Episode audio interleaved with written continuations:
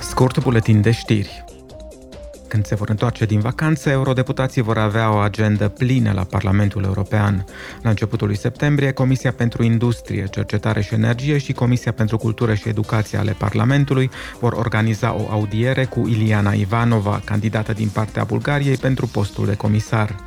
Ivanova ar urma să fie responsabilă pentru inovare, cercetare, cultură, educație și tineret, înlocuind-o pe Maria Gabriel, care a demisionat în mai pentru a prelua un post în noul guvern bulgar. Votul privind numirea sa va avea loc la următoarea sesiune plenară. Pe 30 august, Comisia pentru Drepturile Femeii și Egalitatea de Gen, împreună cu Comisia pentru Ocuparea Forței de Muncă și Afaceri Sociale, vor discuta un proiect de raport despre standardele pentru organismele de promovare a egalității în domeniul egalității de tratament și al egalității de șanse între femei și bărbați la încadrarea în muncă și în contextul profesiilor. Scopul este de a întări organismele de promovare a egalității, în special independența, resursele și competențele lor, astfel încât să poată combate mai eficient discriminarea în Europa.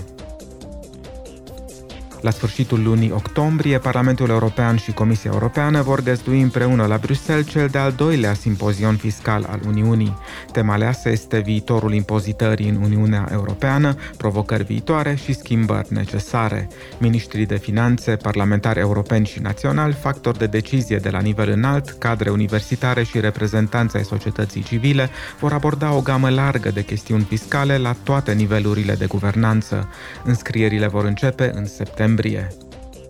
Știrile pe scurt în cele 24 de limbi oficiale ale Uniunii Europene vor reveni pe 4 septembrie. Până atunci, echipa de limba română vă invită să ascultați programele noastre de vară și vă urează o vară plăcută.